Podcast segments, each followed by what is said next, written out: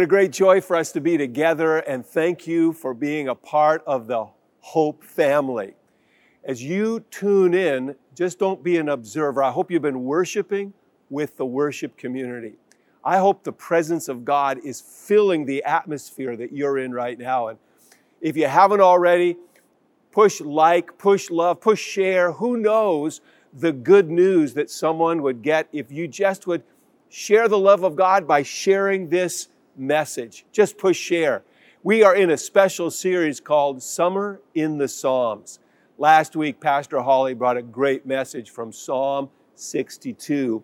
And today, we're picking up Psalm 34. And we're going to talk about the blessing of taking a break. The blessing of taking a break. Many of the Psalms were written by David the psalmist.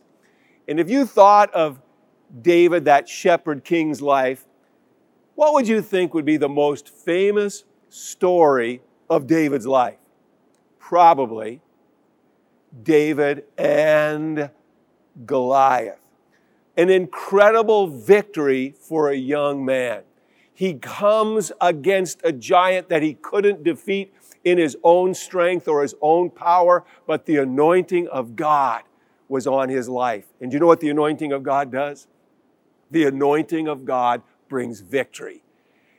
And he defeated Goliath, but it was only a short while after that he goes from Goliath to Gath. Here's what happened Psalm 34 is an incredible story of David's journey. The psalm begins like this. It has a little preface, a little preface to it. And, and the words aren't verse one. This is not verse one, but this is what the context of Psalm 34 is. Here it is. David, writes this psalm out of his experience when he pretended to be insane, when he pretended he was crazy because of King Abimelech. Who is King Abimelech and why was David pretending he was insane? Well, here's what had happened David went from Goliath, and he was famous after defeating Goliath.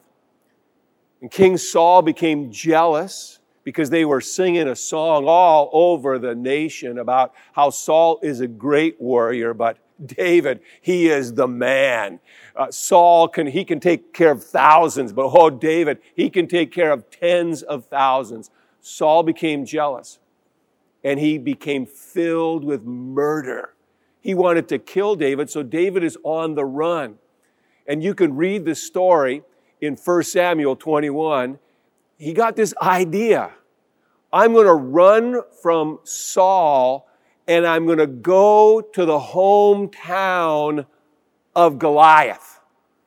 That doesn't make a lot of sense.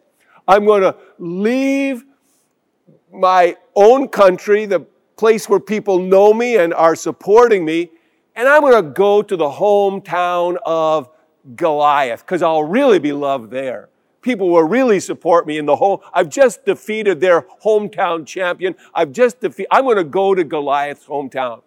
And that's where King Abimelech was king. And he was there, and somebody said, I recognize you, David.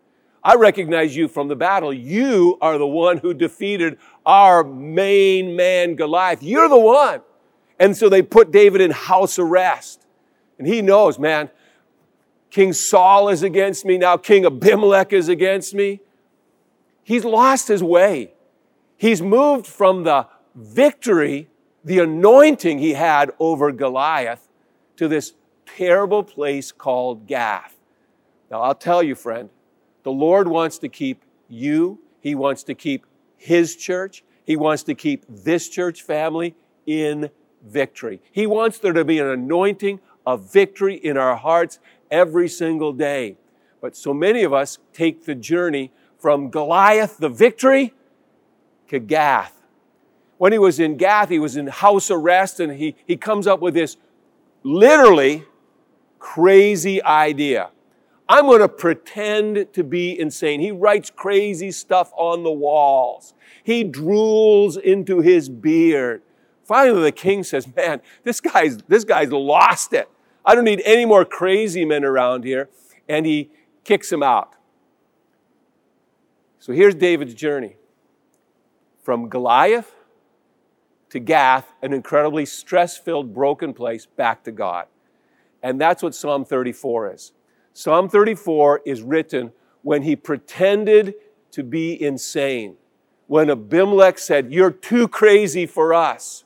Do you know that stress makes people do crazy things? Especially in this season that we're in. I watched, I watched two friends recently duke it out on Facebook. Nasty words, harsh words. By the end of the conversation, they both had unfriended each other and they both had blocked each other because of the stress. And they lost focus. I would say, they say, who won the fight? I'll tell you who won the fight the devil. Because here are two people, Jesus loving, spirit filled people, now not walking in love. And Jesus said the very thing that we should be known about in the church of Jesus is our love for one another. But somehow they were not living in victory. They were acting a little crazy, I would say. So we need to study this psalm. We need to get the principles of life out of this psalm. And here's what I'm encouraging you to do to take a break. When you feel that you are at the breaking point of your life, take a break. That's what David needed to do. He was out from now the city of Gath. He's taking a break. And what does he do? He does what all of us need to do. He does what the church needs to do regularly connect with our Creator, open our heart to the Lord. And he opens his heart to the Lord, and that's where Psalm 34 comes from. I want to encourage you to not be broken by life, not be broken by stress, not be broken by fear, but take a break. And here's what we learn in Psalm 34. When you feel like you're at a breaking point, take a break. Take a break and give thanks. David shifts his atmosphere of insanity. And he begins by just saying, I'm going to bless the Lord at all times. I'm going to get my focus off of King Saul. I'm going to get my focus off of King Abimelech. I'm going to get my focus off of Gath. I'm going to just take a break and put my focus on the Lord. I'm going to bless the Lord at all times. His praise will always be on my lips. Take a praise break. Maybe just where you are, right? Just, just take right now and just say, Praise the Lord. Now, to praise the Lord at all times doesn't mean that every second sentence when you're at work and when you're going about doing life is, oh, praise the Lord. Oh, praise the Lord, praise the Lord, praise the Lord, bless the Lord. No, but it does mean what comes out of your mouth is good, is pure, is positive. You're not a person of complaint and negativity. You're not filled with fear. What is coming out of you during this season is faith because you've taken a break from the insanity. You've connected with your heavenly Father. And here's why it's so important. Verse 2 says, Let the afflicted hear. Here's what happens what comes out of your mouth is received by the people around you. And there are a lot of afflicted people people who are down, people who are discouraged, people who are being overwhelmed by stress themselves. When it comes to Facebook, some people are even getting off Facebook because of all of the insanity. I've decided I'm going to stay on social media. I'm going to open up my Facebook or whatever social media platform. I'm just going to say, Lord, what can I say that's encouraging? What can I say that is good and pure and positive? What's the word of the Lord for this person? Let the afflicted hear out of your mouth comes gratitude. And here's what happens it pulls them in. It literally brings a shift in the atmosphere of your home, of your business, with your work uh, mates that are with you. You can shift the atmosphere by letting the good, the pure, the positive, the praises of God fill the atmosphere. Let the afflicted hear. They're going to listen to what you say. Verse 2, verse 3. Hey, let's praise his name together. You're going to shift what comes out of them. Let this be a week where we bless the Lord at all times. We're encouraging this week for you to just take a moment each day. Each day, open up your email, send a text, post something on Facebook towards somebody that says, I'm grateful for, and fill in the blank. Could be a praise to God. I'm grateful that God never leaves us. It may be I'm grateful for, and maybe your favorite verse. I'm grateful for, and maybe something about that person, but let's take a break and let's give thanks. That shifted the atmosphere in David's life. The second thing was he just, he gave up being afraid. Now, when he faced Goliath, he wasn't filled with fear. He had incredible faith. Why? Because he wasn't focused on Goliath's strength, he was focused on God's strength. And he goes on to say, hey, when I focus on the Lord, not on Gath, not on King Saul trying to kill me, but when I focus on the Lord, he delivers me from all my fears. What fear does is it, it narrows down our view of life to just a, a little small issue. Saul is against me. Uh, King Abimelech is against me. What faith does, it opens up. You start to see the work of the Lord. See what this verse says? In verse uh, 4, it says, He delivers me from all my fears. And then verse 7 says, um, if you fear the Lord, well, there's two fears. If you fear King Abimelech, if you fear Saul, you're going to end up in defeat. But if you'll fear the Lord, that's a good thing. Here's the, these are two different words the word fear of the Lord and the word delivering me from all my fears. Uh, the word that's used in verse 7 is a word uh, that is translated most often afraid, but the second most uh, translation of this word into the English is, is awe or awesome. And here's the concept. When you look small at things, you can be afraid. But if you would open up a little bit, if you would, if you would take a bigger view, you'll just find out how awesome God is. When you see how awesome God is, it delivers you from all your fears. Take a break. That's what worship does. That's what our prayer time does. That's what our opening our heart to God does. It opens our vision to say, God is awesome. When David stepped onto the field against Goliath, he was thinking about the awesomeness of God. But somehow he lost his way because of stress because of the circumstance of King Saul and King Abimelech. And now he's drooling into his beard and he's writing crazy stuff on the wall. He has to return to see the Lord is awesome. And when you see the Lord is awesome, it will deliver you from all your fears. The psalm goes on to say you need to have your soul strengthened. And here's David's journey from Goliath to Gath back to God. I love this. Oh, taste and see that the Lord is good. Um, this is, this is something we need to capture in our journey. That we're not just here to talk about God. We're here to experience God. There's a world of difference. Have you ever watched a, a cooking show? Have, have you ever watched a cooking show when you're really hungry? And you watch it. You watch the technique of preparation and they discuss the food. And that's how some people have church. They get together and they watch and they discuss and they, they think about the techniques and the, the theology of God. But David is calling us to experience God. Oh, taste! That's an experience. What is your favorite food in all the world? Mmm. That's an experience. If you have that memory, that's an experience. Chocolate. That's an experience. And he says, Listen, I want to call you to experience God. In your stress and your brokenness, oh, taste and see. What's God been doing?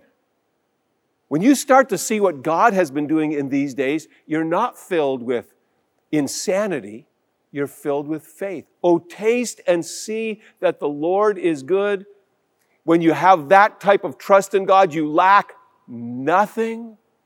And then verse 10 is like an explanation of that principle. He said, The young lions do lack and grow hungry.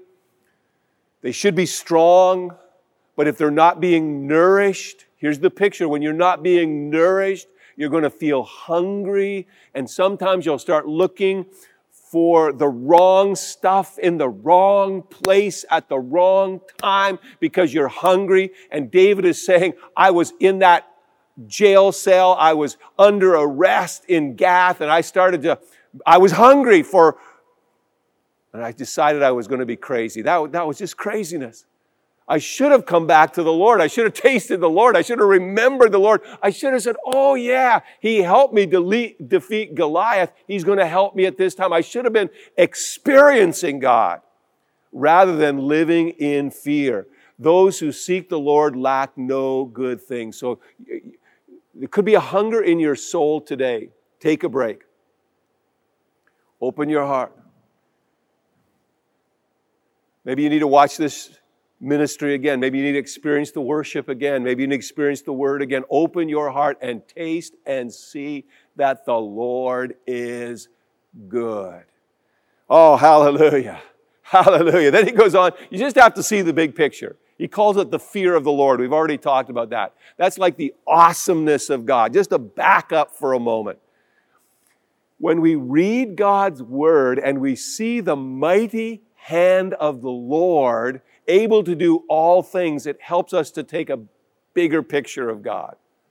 Rather than get caught up in our stress, it lets us see the big picture. Have you ever uh, driven along and you'll see on the side of the road, maybe you've been on your vacation and it'll say, a scenic view.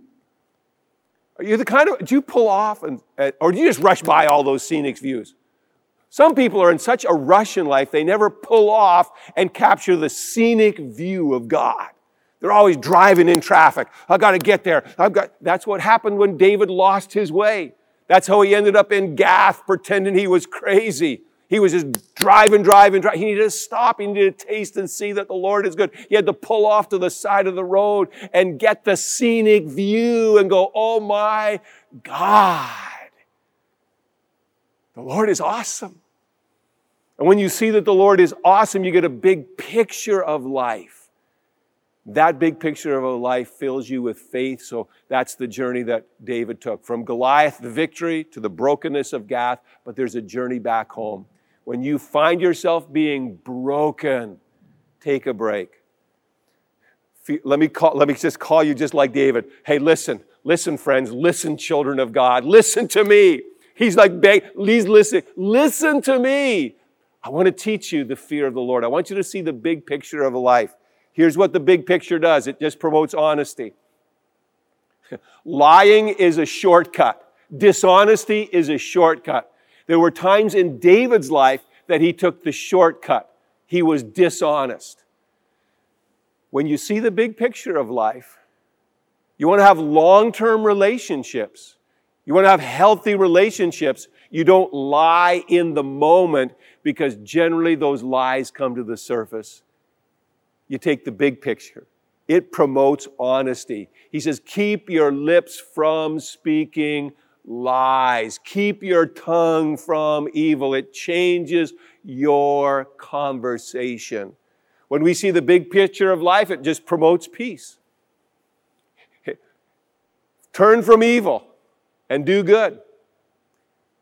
Seek peace and pursue it.